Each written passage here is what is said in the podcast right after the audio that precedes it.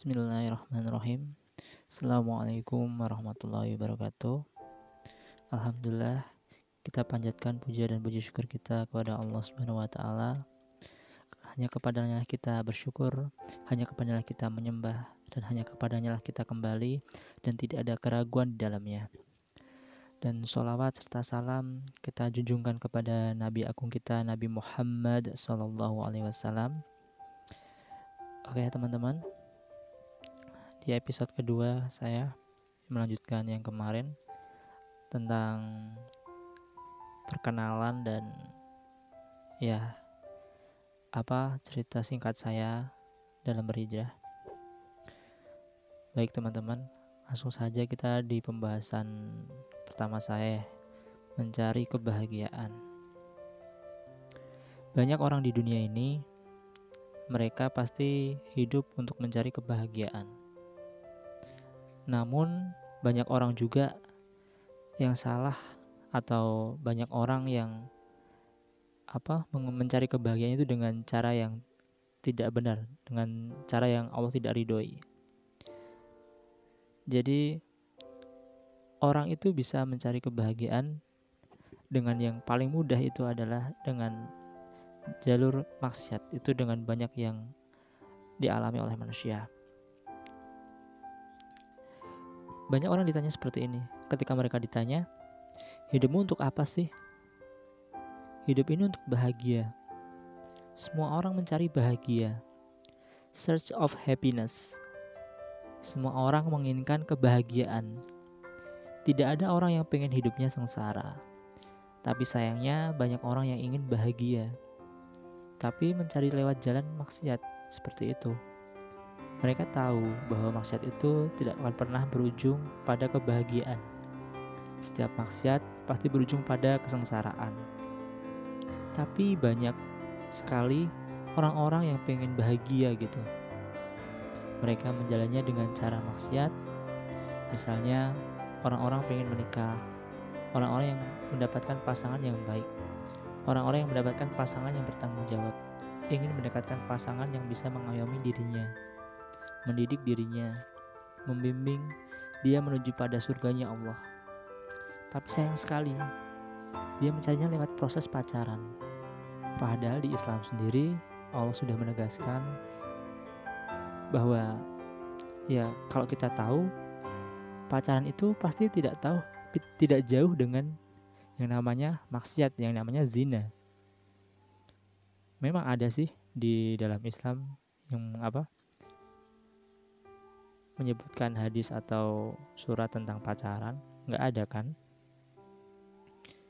Ya kalau memang langkah terbaik itu semisal kalian sudah mampu kalian sudah siap ya jalan terbaiknya adalah menikah. Kalau hanya sekedar pengen diajak jalan atau pengen cuman diantarin seperti itu ya ojek aja bisa buat nganterin ya kan? Buat jalan ya gebetan mungkin dan lain-lain. Tapi itu kan semua maksiat gitu loh. Beda kan? Tapi seandainya jika kita menikah seperti itu itu justru banyak sekali pahala yang didapatkan di dalamnya seperti itu. Namun jika kita memilihnya dengan jalan yang salah seperti yaitu tadi kita pacaran yang pasti ketika orang pacaran itu dia di dalamnya pasti akan ada ya bumbu-bumbu setan yang akan mengarahkan dia ke perzinahan, kemaksiatan seperti itu. Nanti mungkin di awal nggak ngapa-ngapain ya kan? Dia cuman chattingan aja biasa gitu. Tapi lama kelamaan pasti akan muncul tuh ke arah seperti itu. Dari mungkin dari awal nanti uh, muncul emot-emot seperti itu emot cium dan emot sebagainya itu yang ada love love nya itu. Lalu kemudian membahas ke yang lebih lagi. Lalu kemudian akhirnya ketemu dan setelah ketemu nanti mungkin di awal pertemuan ya nggak ngapa-ngapain cuman ya ngobrol dengan jarak yang agak jauh. Terus di ketemuan kedua mungkin dia akan ya lebih dekat lagi duduknya ngobrol-ngobrol gitu kan. Terus nanti di pertemuan selanjutnya lagi ternyata duduknya lebih mepet lagi. Dan mungkin di pertemuan-pertemuan selanjutnya akan ada maksiat dan perzinahan yang akan terjadi dari awal mungkin pegangan tangan dan terus selanjutnya ya mungkin bisa kalian bayangkan sendiri seperti apa teman-teman. Dan ya seperti itulah kalau misalnya kita ingin mencari kebahagiaan tapi dengan cara yang salah. Dan asalkan asal teman-teman tahu ya orang yang pacaran itu sama dengan mempersiapkan hatinya untuk tersakiti kenapa yang namanya orang pacaran itu bohong teman-teman karena apa cinta orang pacaran itu beda sama orang cintanya orang nik udah nikah. Kalau cintanya orang pacaran itu lebih banyak dibumbui dengan nafsu bukan cinta itu sebenarnya. Namun jika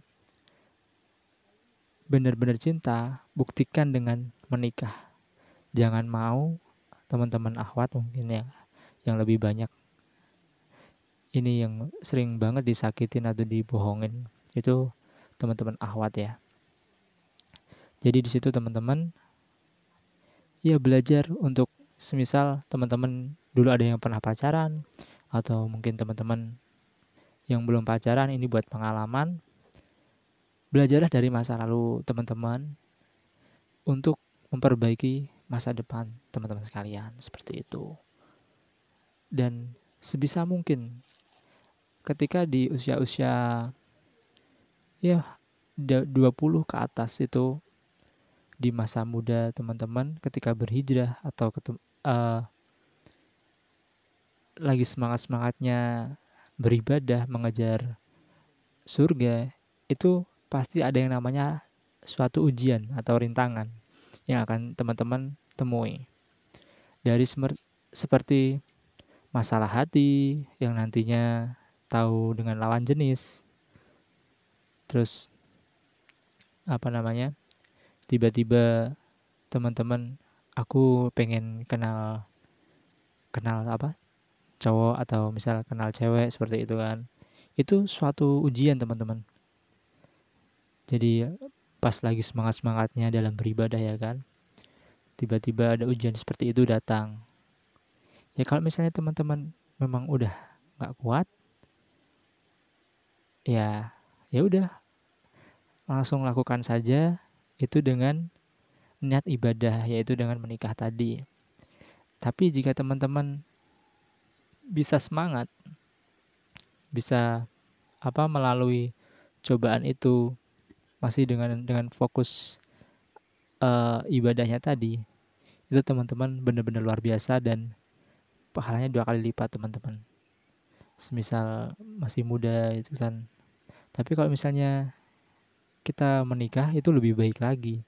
Karena setelah menikah mungkin teman-teman bisa lebih fokus lagi berdakwahnya. Dan dakwahnya teman-teman itu banyak gitu. Bisa di apa di dalam rumah tangga. Jadi mencari banyak pahala di dalam rumah tangga seperti itu. Ya ini sebenarnya agak lucu juga ya kalau misalnya saya membahas seperti itu. Karena saya sendiri pun masih jomblo masih single. Jangan jomblo lah ya. Kalau jomblo kayaknya terlalu gimana gitu. Single aja. Oke. Jadi seperti itu teman-teman. Kalau bisa teman-teman jangan pernah mendekati yang namanya zina. Ketika teman-teman ingin melakukan hal yang itu dilarang Allah yang itu mendekatkan kepada perzinahan mendekatkan itu kepada kemaksiatan mendekatkan itu kepada dosa, teman-teman selalu ingat Allah.